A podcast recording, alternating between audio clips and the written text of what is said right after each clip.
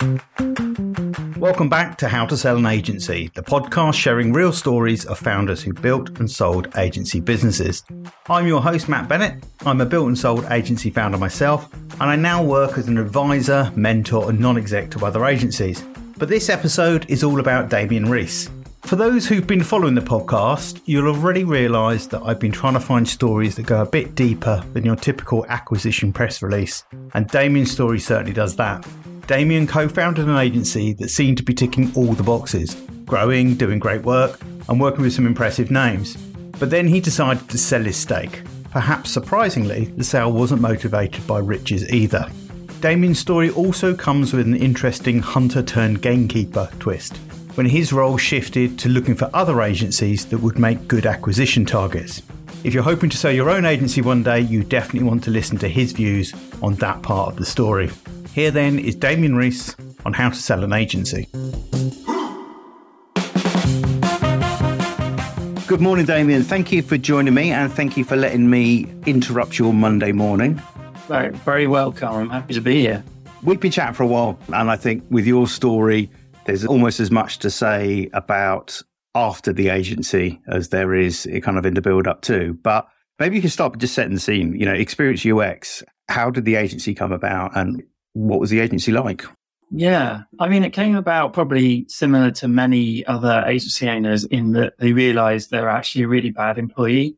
And that was the same for me. I realized I didn't like being told what to do. I questioned decisions way too often and probably was a right pain in the ass to manage, I would have thought. And I think I just became a bit disillusioned with the whole career track of, you know, having to impress this boss who I didn't like and then impress a new boss. And I just, I, yeah, it wasn't for me.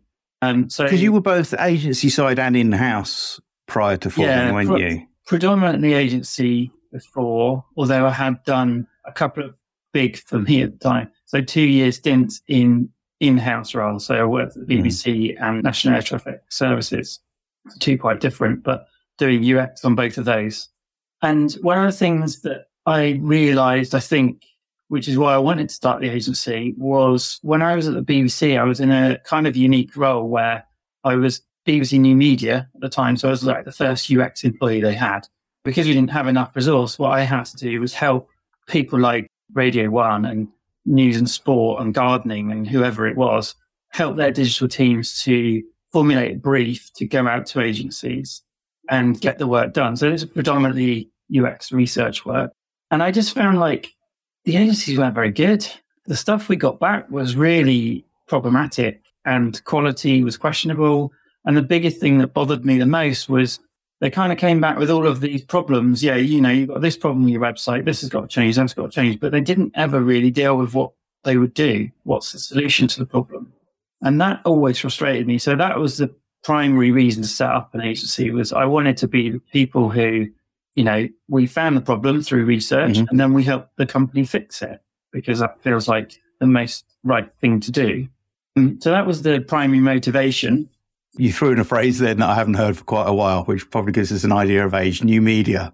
Yes, I haven't heard that one for a while. So, so, so when was this? Well, I was at the BBC in 2001, I think. Mm-hmm. So I don't even think UX was a term back then. It was all usability. Yeah. So I was a usability engineer which sounds very grandiose now. But yeah, so UX wasn't really a thing. It was all usability, but I could see the potential in it. I believed in it and I, it was what I did at uni and it was just something I knew that I was into because it yeah. blended that psychology and computing and how people operate. And then, and actually moving into air traffic control was fascinating because it was all about designing systems to reduce human error and increase human performance. And I love that. I love the psychology yeah. of all of that stuff. So that was great. Although it's one of those areas UX, isn't it? That, as, as you say, it, I don't know even how much, like in my early days, it didn't really exist, or I wasn't aware of it as its own discipline. It was no. sort of a mindset that people were trying to uh, apply or beginning to apply. Because it's, it's, it's been an area that's always interested me, but I think I was, I think it, it came along too late for it's kind of resteered my career. Yeah. So, so how, so how did that turn into, so from being another one of us bad employee club, which I think I would, yeah, there's definitely people listening who will agree. I'm definitely a member of that club. How did it go from that to deciding Well, how, how, did you start with the agency? Was it it was sole founder? No, so okay. I was a bit too. I didn't have the courage to start on my own. I wanted to, but I just kept on holding myself back. And I was offered a job in an agency by my wife's cousin, essentially. Okay. And I was quite upfront saying, I want to start my own business. And he was like, Well, why don't you come and join my agency and help me set up the UX function? And if you leave, you leave. That's no problem. You know, you can learn how mm-hmm. small business operates. And I did that. And, you know, I did a year there, didn't really work for me. But I also found my co founder there who was a bit disillusioned, thinking about leaving, and had a lot of the skills I didn't have. So, project management, he was very going. You know, like I'm more introverted, he was more extroverted. Mm. He had a bit more business brain on him than I did. And so we kind of just, I don't know, we just took the plunge. I sort of found somebody who was ready to do something, and I had something that I'd already incorporated the business, but it was just dormant for a year. Yeah. So then we cleared our debts and launched into the world of business having known absolutely nothing about what we were doing.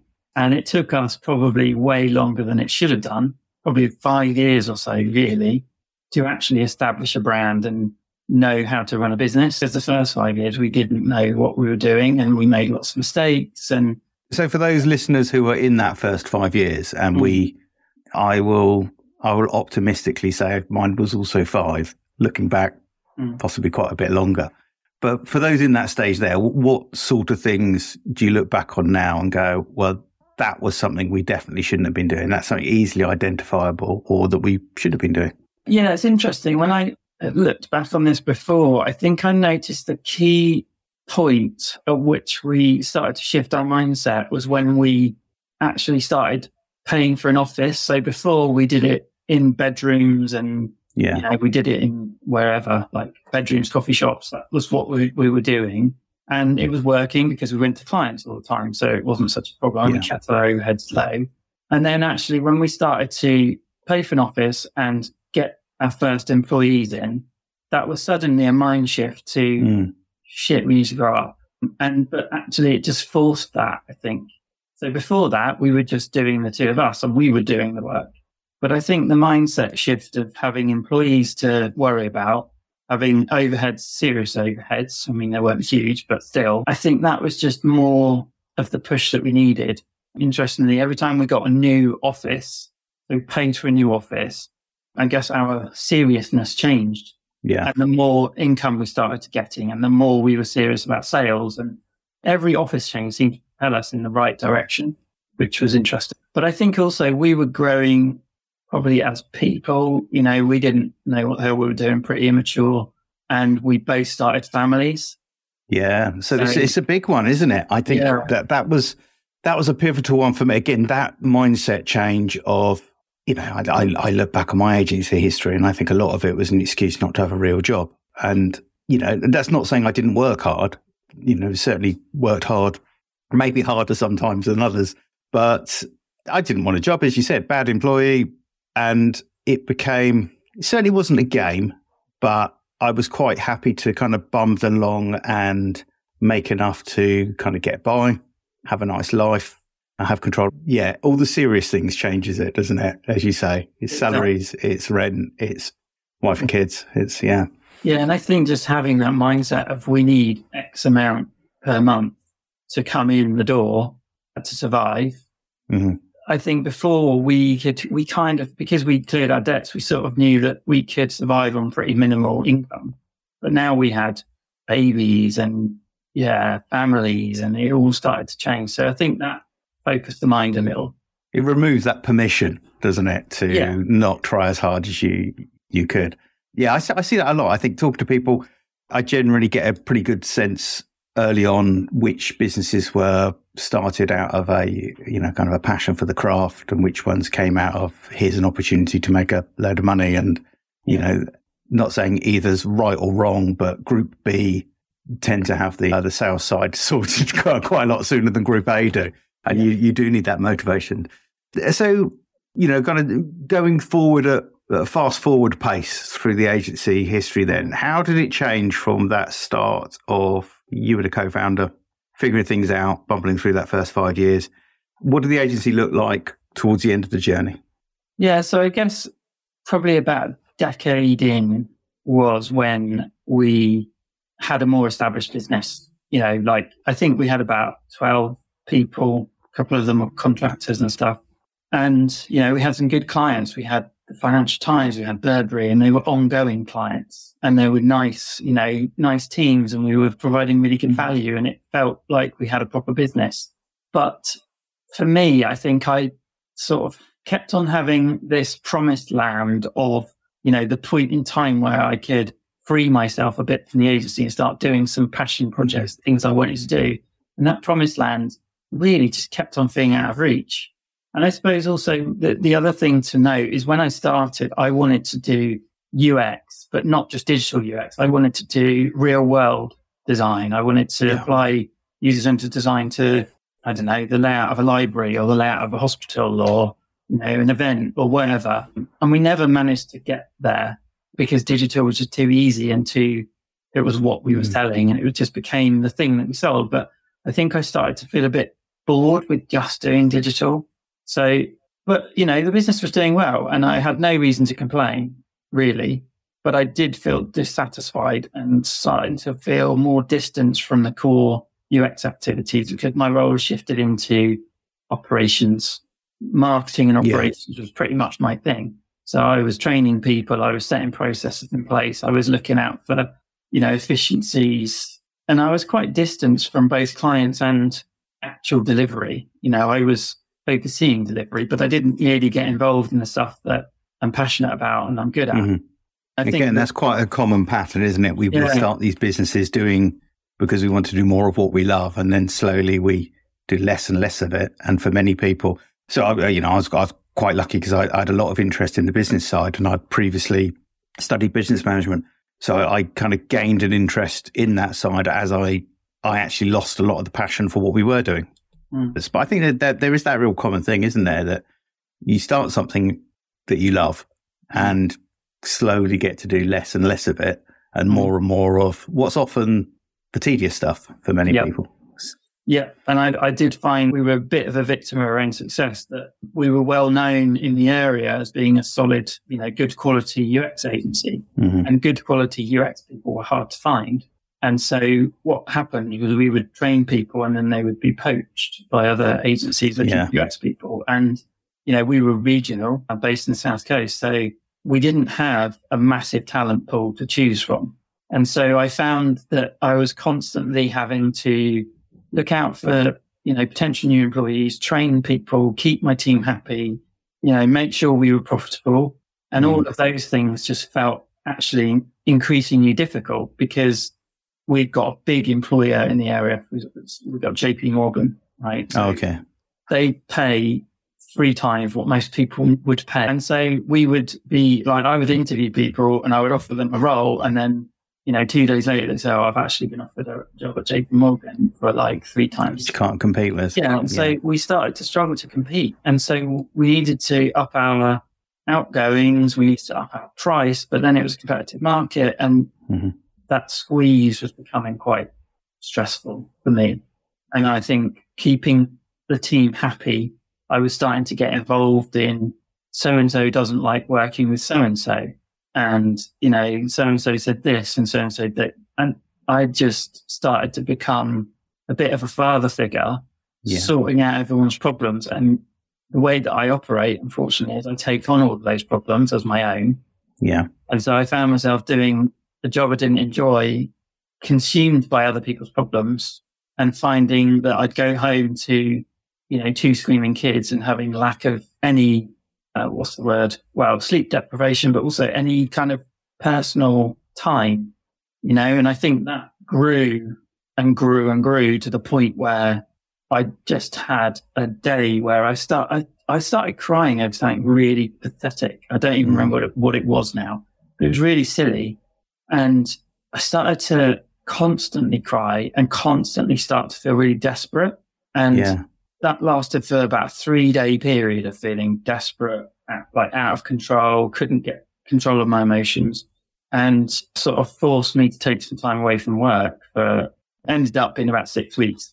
And you know, it was a full on breakdown. I d- didn't really realize what it was at the time. But when my co-founder was like, well, when are you coming back? I need you back. And when I started thinking about going to back, going back to work, I just felt that I couldn't do that. That wasn't mm. something I could do. So I think it became a realization perhaps at the time thinking, I think maybe it's the work that is doing this to me and yeah. maybe I can't go back. But it was my baby. I had a team relying on me. I had a co-founder relying on me. I couldn't not go back. So I did go back and then, you know, kind of threw myself into various projects and we had another office move. And so that was consuming. And so I kind of ignored it for a period of time. And then we had like a quite bad financial period where a couple of big clients stopped their contracts with us mm. and just it sort of plummeted us into financial problems and you know the stress of that so that lasted about three months we managed to get ourselves out of it but it was very touch and go for a period you know some serious conversations with the accountants and you know really thinking about can we continue? And i think i just sort of came out of that and i knew i was done. I just had no energy left for it. Yeah. Going to ring you know it's going to ring a lot of bells with people listening i mm. think. You know those themes of running a business it, it can be relentless as that you describing it then, I could feel my heart rate increase and a, a, bit of flashback to certain times and that feeling of just never being able to, never getting a break from it. And yeah, as you say, home and work, probably our pressure times happened at a similar time in my family cycle as yours did and just find, feeling that not get a break. And that taking on other people's problems, isn't it? I think that's something I feel like you and I are wired quite similarly, and we've had these some of these conversations before.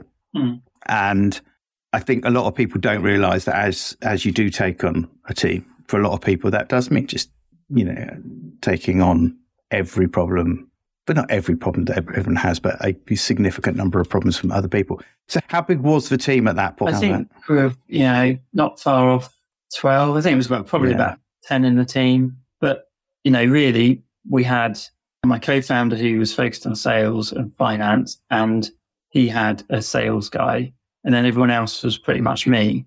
So, you know, I felt like I was constantly juggling everyone else's shit, you know, to put, yeah. it, to put it bluntly. And obviously I had my own shit going on and I felt increasingly trapped. And what was most frustrating about it was it was a trap that I'd built. You yeah. know, it was my trap. I'd built that whole thing and as soon, every time I started to try and unpick it and think, well, I need to move out of the ops role then. I need to go and do, I need to go back into doing delivery more. But as soon as I started to do that, I was like, yeah, but I can't because I don't have, I can't go and employ somebody who's going to know how to slot into this role. And we don't have the finances to accommodate that. And so it just, the more I thought about it, the more I was trapped. Yeah. And that is a real difficult problem to get yourself out of. Um, yeah, once you're there, you've you've removed sort of, you know, I, I work with a lot of clients where I can see that's the path that they're on, and I see that not from being some super intelligent person who can see it coming, but from recognizing where we want. And it's really interesting for me. That complete overwhelm came at about the same size. So we bounced around from like 10 to 12 people quite a lot. We just kind of keep pulling back down to 10.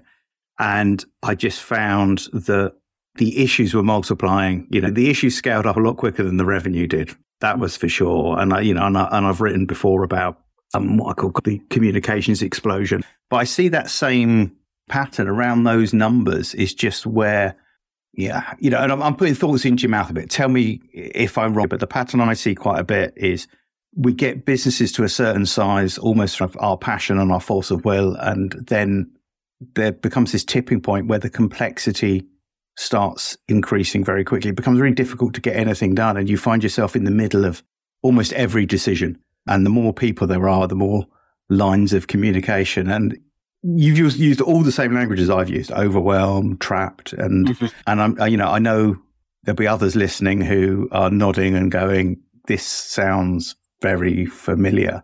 Mm-hmm. With hindsight, can you think of how you would have stopped the business getting to that point? Yeah. I think probably that there's another factor that we haven't touched on yet, but I think myself and my co-founder started to see the world differently.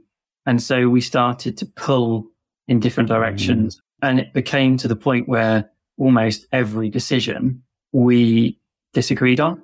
Yeah. And so I think we were, I was trapped in the business, but I was also trapped by this constant feeling of we are like diluting really our passion and vision to accommodate each other. And that was what was killing it. I think that was what was killing me anyway. I was just mm-hmm. like, not only is this really fucking hard, excuse my language, but it's also exhausting to have yeah. to accommodate somebody else who sees things differently. And, you know, every decision I'd have to second guess myself and think, well, what would he think? What, what is right? Am I right? Is he right? What, and, and you know, like, you know, you've got decisions coming at you constantly. It's tough. It's really tough. And I think that was actually the, the breaking point for me. And I think maybe what we needed to recognize earlier on is that the business, well, our vision for the business, although we were aligned on lots of things, I think we probably could have seen that split coming sooner and we mm-hmm. could have made a decision that one of us was either going to take a different role or different path or we were going to split and responsibilities different or don't know, but we didn't split them well enough, I don't think. Mm-hmm. And, you know, he was doing sales and I had opinions about how he was doing sales and I, I was doing marketing and delivery and he had opinions about how I was doing that. And we, I don't think either of us felt particularly free to make free range decisions on either yeah. area. So I think that probably didn't help. And I think that caused issues within the team too. Mm-hmm. Because, you know, it was like almost like playing a parent off against each other. He, he would say one thing, I'd say something different, and then we'd be forced to make a decision together on it. And, you know, that's just incredibly inefficient. Yeah. if I was going into an agency now and I saw that, I'd be like, you two need to sort shit out. One of you needs to go, or you need to split your responsibilities more clearly. Um, so I think that is definitely a factor. Mm-hmm. I think also, you know, part of that difference in opinion was was actually we I, I felt like we needed some more design work to compete and change the way in which we have that initial relationship with clients. So they would yeah. come to us for design rather than research.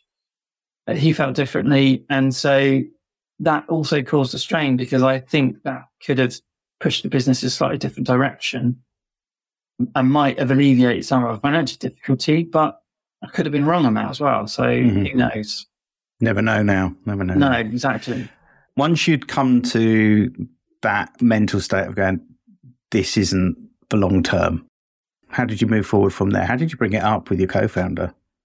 I don't think it came as any surprise. And I think there were probably, you know, we've been really civil, even despite our differences, we've been, we've been really civil with them.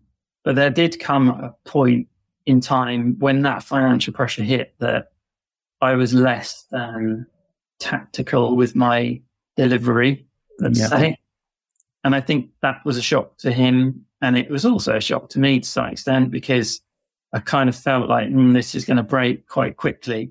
So I don't think it came as a big surprise. I just sat down and said, I'm done. I don't want to do this anymore and I want to get out as soon as possible. And so, you know, he was great with that. He was really accommodating. He understood the issue. I think he wasn't, you know, I'd been moaning about various things during my time and disillusion, not feeling it, and that promised land, mm-hmm. all that stuff. None of that was news. So we just sat down and said, how do we proceed? And I think we felt like the fairest thing to do was draw up a plan, each draw up a plan of if I was buying you out, this is what I would want the deal to look like mm-hmm. and vice versa. So, and, and he did say quite a few times that, you know, you can also buy me out. So it isn't just going to be yeah. what I think. So I think we spoke to the accountant as well on what the hell do we do this? I think what was held us back before actually was a, a false assumption that personally we needed the finances to buy the other one out. And yeah. I think whenever we'd have disagreements or whatever, this probably popped into our head, but I, I was always thinking, I, got, I haven't got the money to buy them out. It's just mm. not possible. But actually, when we realized the business could effectively buy the other person out and we could do that on a, a monthly thing, it became a lot more tangible and a lot more realistic. So Okay. that's a, So that that was that was the the underlying structure then, like a a uh, a share buyback Yeah. over over a period. yeah. So Were you ever tempted for it to go the other way and for you, I thought you about to it. be the I thought about it because you know I love the team. It was my baby. I'd set the whole thing up at the very beginning, and I knew that I could take them in a different direction. But I also knew that mentally I was a Mhm. bit done, and I needed a break from running a business, and I needed time back for me. And so I just yeah, I knew that I wasn't, I kind of wanted to buy, I wanted it to be mine, but equally I wasn't ready at that particular time. Yeah. And I kind of knew that that would be the wrong decision. Um, so it became a lot easier to walk away at that point, uh, even though I had no idea what the hell I was going to do. And the business wasn't going to allow me the freedom, the buyout was not going to allow me the freedom to go, oh, I'm just going to sit on a beach for six months and work it out. I needed to earn money Yeah. straight away, really. So that was a pressure, but I just felt like it was a smaller pressure than the one that I was releasing Yeah. by getting out. a successful agency, good size, great clients, obviously some financial pressures. I think a lot of people assume that means that you walk away with a a, a life changing chunk, Mm. and I guess lives can be changed at different levels. And you know, I'm certainly not asking you to lay out numbers or anything, but just, so how how did you how did you get to a figure that you agreed, and how did that compare with I don't know, maybe your expectations before you started that process. I did, yeah. I mean, I didn't really know what my expectations were, but at, at the height when we were doing really our best, I think we were asked at one point, what would we consider to walk away?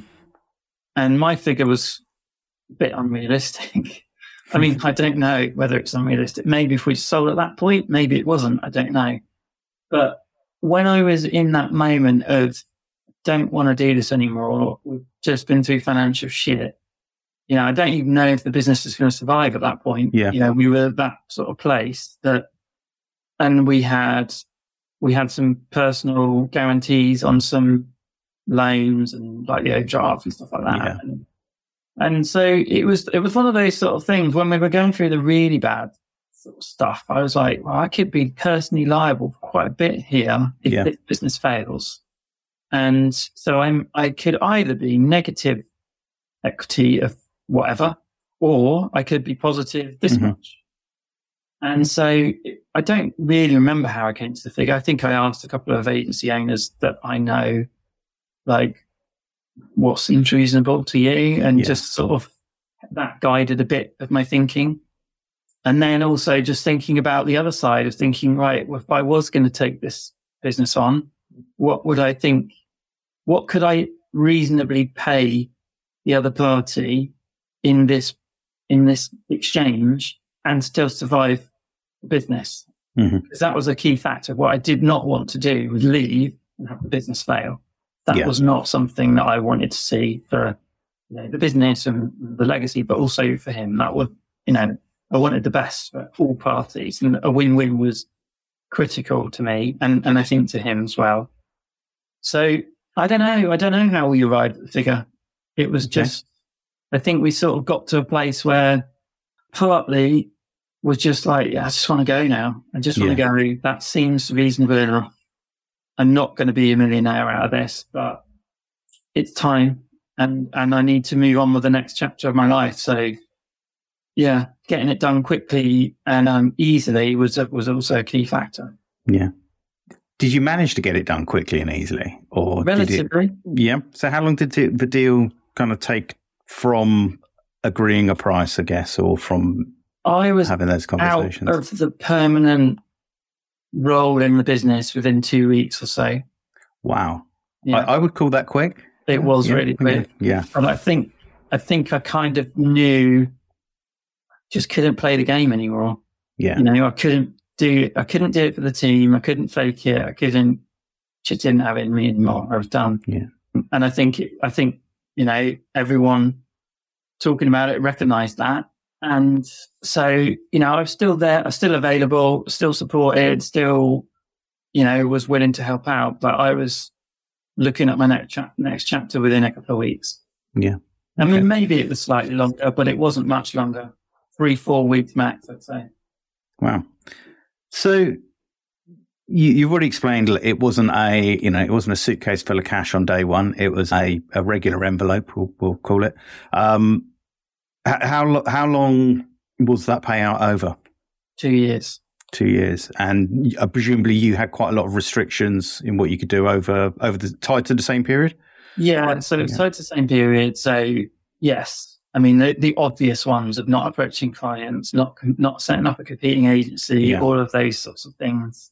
But also, you know, I was trying my best to reassure that I had no intention of, you know, screwing him over. Yeah. And that actually what I was looking at straight away was getting a job. Mm-hmm. Um, and I still don't really understand why, but I, I suspect some things. Well, partly I needed a break from running a business. And also I would constantly go visit my clients who were, you know, head of UX at Burberry or whatever it was. But I always think you've got quite a nice job there. That mm-hmm. I, I should do that. I could do that job and I might enjoy doing that job. Even though I heard myself say many, many times, I'll never get a job again. And for some reason, uh, but I also had heard myself say many times, I could leave tomorrow and go and get a well paid job in London and not have any of this stress. And so I think for some reason I just convinced myself I needed to go and prove myself and get a job. Yeah. And so that's what I did. I didn't last very long. so tell us about that from from founder to employee, moving yeah. to the the easy life of salaried uh, jobs. Yeah. Well, I guess the bit of context then. So I left two months before COVID hit. Mm-hmm. So my plans of getting a job were scuppered quite quickly because jobs were a bit harder to come by straight away because everyone was freaking out. Um, so I did, I didn't get a job quite very quickly or easily. Um, and I noticed very early on that I didn't fit into the typical box that an employee would fit into. Mm-hmm. So when I was in, interviewed, I didn't fit and I was, mm-hmm. I was a risk. And, you know, this guy's run a business for 12 years. Why would he want this job? And I mean, that might be being kind to myself. They might just not have liked me and mm-hmm. I was, a, you know, crap option. I don't know, but I felt like I was going for jobs I was well qualified to do. Yeah. Again. And I don't think I was going in thinking I was Billy Big Balls. But, you know, I was going quite humble. But anyway, it took me a long while to get a job. I finally got one in a startup working directly with the CEO, really liked the project, just I won't go into detail, it just wasn't right. it wasn't no. right between me and the CEO and some, someone else in that team. So I lasted six months there and then I mm, got a job for a large global agency.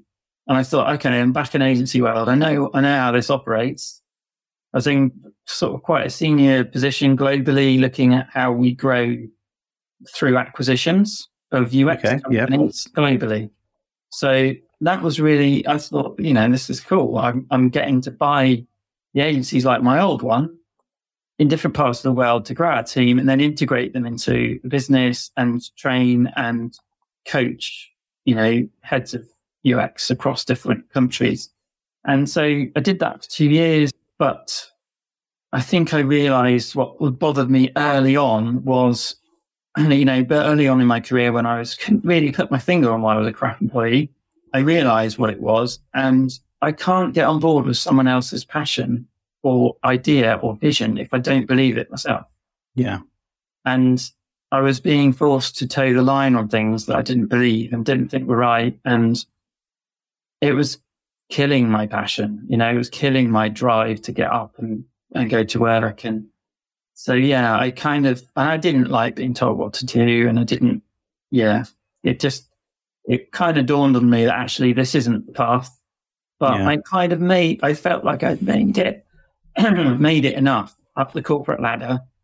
I was now doing a very senior job in a very serious company, and getting paid well. So I fulfilled, I ticked that box. I think that people won't really be surprised to hear that founder didn't like being told what to do. But that aligned passion point, I think, is one that probably gets overlooked as well. We've built something out of utter belief in what we do and not having that behind what you do, or maybe even, I don't know, I'm projecting, but maybe even downing some of it can be soul destroying because, you know, you're used to putting so much of yourself into every day. Yeah, and yeah. I, I, I, see that a lot. Um, so just b- before you before you move on, so for the, during that two years, there, there, was a bit there I'm sure would have made people's ears prick up a little bit. You know, you were partly involved with acquiring other agencies for the larger agency. I'm sure a lot of people are listening to this, this podcast thinking, great, my plan is to sell one day because most agency owners think there is. Most agency owners think that means there's going to be a big payout. Sometimes there is, sometimes there isn't. And we, I very deliberately tried to get a mix of both of those stories in this podcast. More often than not, it's somewhere in the middle. What made agencies valuable and attractive during that period? Yeah. I mean, I'm going to answer this with a UX spin on it because that yeah. was what I was looking at, right? So, and so we were looking for, I guess the context is I was working for a global market research company. So they had to be research led. So that was one of the key criteria is the team had to be either founded by somebody who knew research or they had to have strong researchers in their team. And what you find quite quickly, and we sort of touched on this earlier on, is that UX wasn't a thing for a long time, wasn't on people's radars, and suddenly it was. Mm. And so what happened in, in the UX world is lots of people added UX to their agency. They added UX to their job title and a presto, they get more work. But actually there was a I don't know how to say this without sounding snobbish. There's a difference between saying you do it and genuinely doing it, right? Yeah. And so because I know the difference, I was looking for agencies who genuinely did good UX and they were research led at uh, their foundation and that they went through the right processes. So to some extent, I could tell some of this externally. So I could look at the team makeup and I could say, you know, they've got one researcher and 20 designers, for example, yeah. they're not serious about it. Or worse is they've got no researchers and they're all designers and, and developers. And so that again, no. Um, so to some extent it was structure and makeup, but I think probably what made them valuable was if they had UX, they had good clients, you know, they looked solid in terms of the team structure and everything, but they added something different. So they brought something like, I don't know, a capability within healthcare expertise yeah. or financial services expertise or something. They brought a skill set. So sort of broadening the whole rather than just adding more of the same each time. Hmm. Yeah. So they needed to ideally bring in technology, a market we didn't have already or expertise that we didn't have already because we were looking at bringing an agency to go global. And so if they brought, I don't know, one of the things we are looking at, for example, was VR, you know, immersive experiences because the whole metaverse thing was about to become a thing, right? So we wanted people in that. We thought. Yeah. Yes. And interestingly, kind of overlooked the whole AI thing. But yeah, so we wanted something that we could bring in and then teach everyone else in the business and then spread it globally. And that was how we wanted to make money. But I think the other sort of underlying things I was looking for was I wanted to see could the business outlast the owner? Mm-hmm. How charismatic was the leader? You know, like some agencies, in my in my observation, operate okay because they've got a charismatic leader who pulls everything together. And yeah. behind the scenes, it could be an absolute disaster. And if that person is suddenly not there, the whole thing falls apart. So what I was looking for was structure behind the scenes where the leaders are in place, but could be replaced and that they had processes and they had, you know, they knew what their profit was on a project and they knew what they were most profitable yeah. selling and they knew how to change the efficiencies of those things. And they had the operations in place and that if half their team left, because that can happen through an acquisition, mm-hmm. that there's a replaceable mechanism. You know, they are, are in a market where there's plenty of talent available. They've got relationships with universities. They've got a, a mechanism to bring in new team members mm. into the funnel, if you like, and upskill them quickly. Because I know from experience that is hard to get right. And it's interesting, isn't it? That's all that that dull operational stuff, which isn't the reason we go into business. And I say that there is a perception that we just keep doing better work and the inevitable outcome is someone will buy us. Yeah. But I think agencies have a, a particular challenge when it comes to being inquired because we're essentially a group of people who are currently choosing to work together for a group of clients who currently choose to use us. There's very little substance beyond that, which, sorry, agency owners, that sounds a bit dismissive. And I, you know, and I love the agency world and the agency model, but you have to have some more value. And I think a lot of it is it's process, it's it is, systems, yeah. it's the things that probably aren't what ignited our passion to get into business. Yeah. Um, and it was exactly that stuff that I was doing in my agency that I was looking for in these other agencies, even though I knew that I didn't like doing that anymore. But I knew that it was the foundation of good, you know, good profit, I suppose. Yeah. So I think, and, and it's surprising actually the amount of people that we did speak to that just didn't have it. They mm. didn't have that in place. So they looked from the outside to be really good and really attractive. But when it came down to it, they were a risk because, you know, as soon as the leader moves on or as soon as the acquisition takes place, the team falls apart. Yeah. And, you know, we, we had a global operations system and they wouldn't get on board with it because they didn't have any sort of operational system. They obviously had some, but nothing really formulated.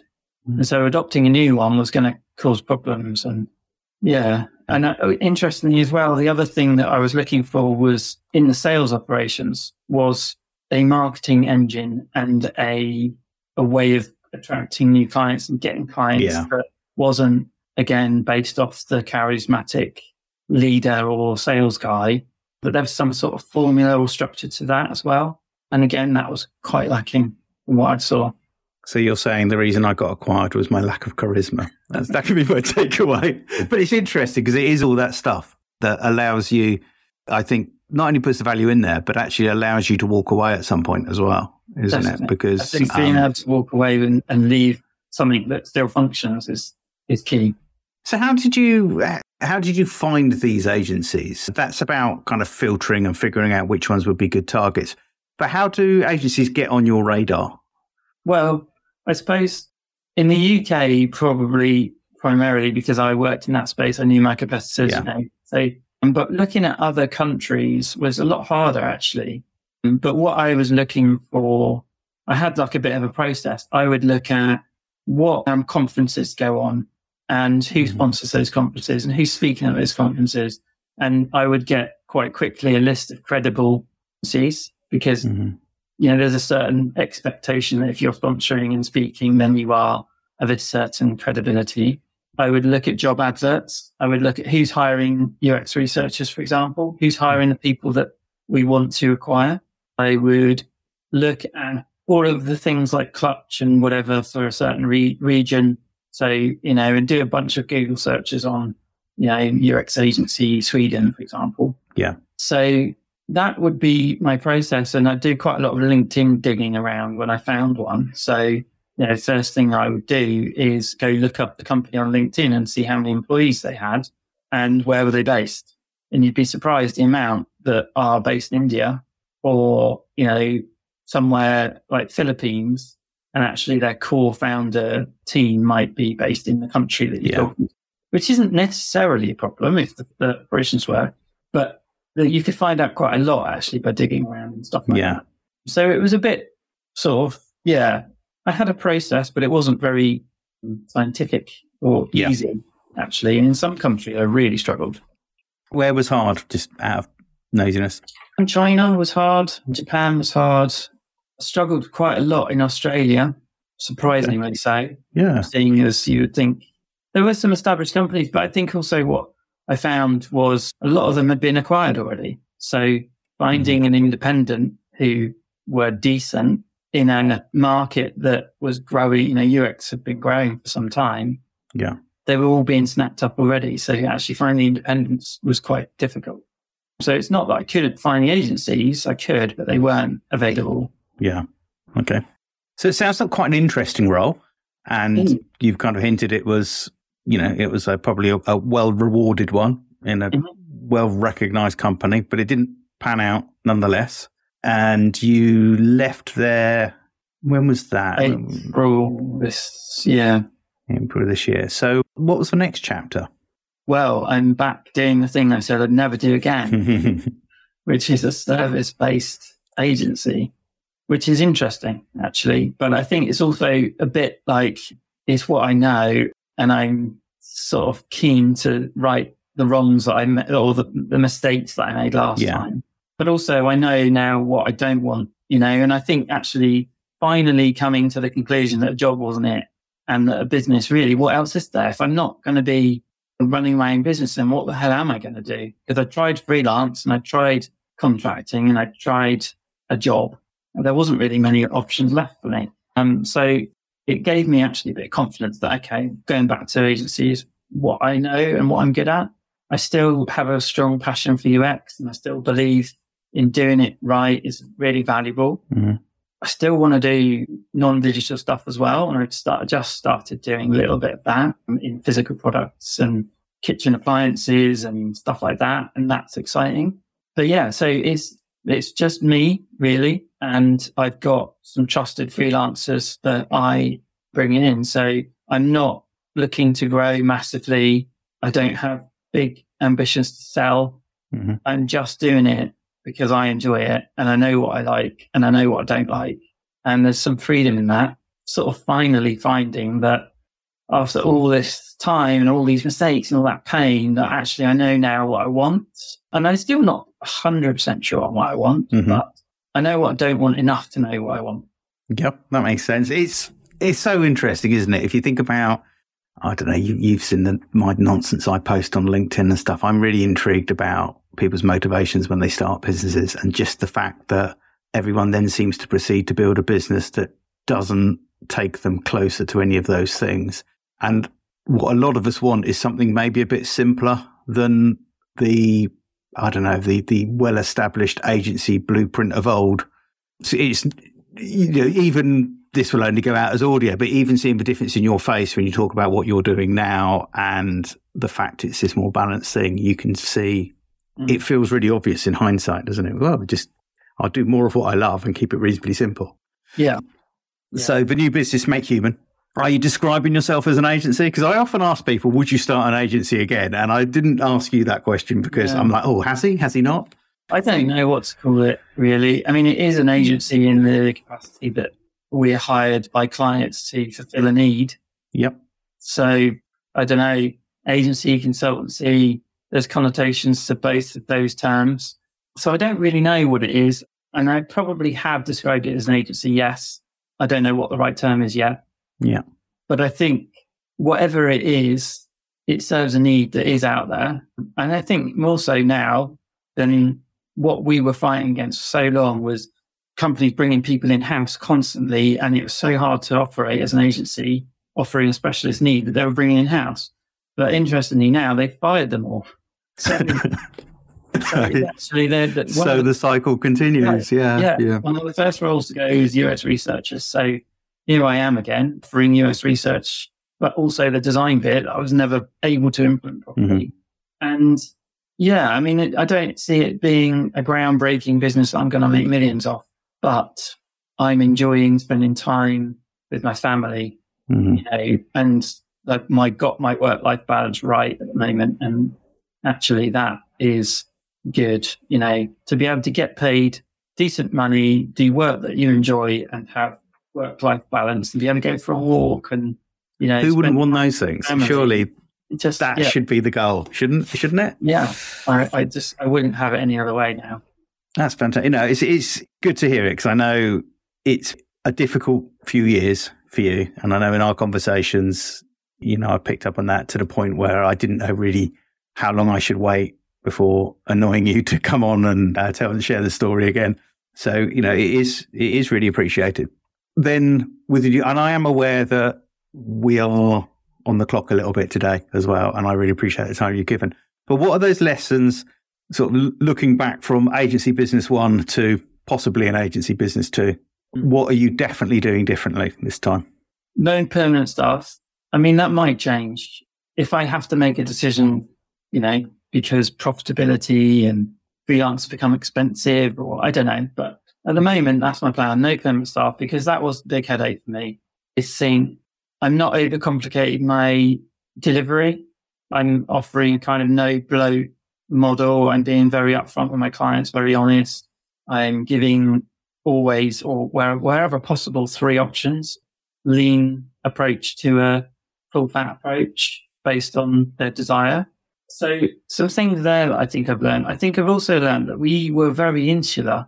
I don't know why we've become so insular, but I still don't really understand that one. So one of the big learnings for me now is I'm embracing competition. I'm embracing people mm. who do what I do. I'm networking much more. I enjoy speaking to other agencies and learning from them and going after business together. And it's all that sort of stuff that we never really did before. This uh, point's come up before in the interviews. And, you know, and I've said that, you know, I, I laughed that I spent 25 years hiding behind spreadsheets from people, which is pretty much how I ran the business, which anyone who sees the amount I'm hanging around and, uh, you know, bugging agency owners and connecting and stuff now is, is tends to be quite surprised by. But I've spoken to quite a few people and I don't know. I think from my perspective, part of it was that old school thinking of everyone's the competition. And I feel like we kept a lot of cards close to our chest mm. In the fear that we were giving away what we knew. And then at some point over time, yeah. I think people took a, just a different, a more positive attitude to connecting with other businesses. Yeah, I think that's a, that abundance mindset, isn't it? That, you know, there's enough business to go around for everyone. Mm. And I think maybe that is a mindset shift now that it is, I'm not, I don't have a team to feed. I don't yeah. have to worry so much. I mean, obviously I still have to worry about paying bills and the money coming in, but I don't need loads to be busy.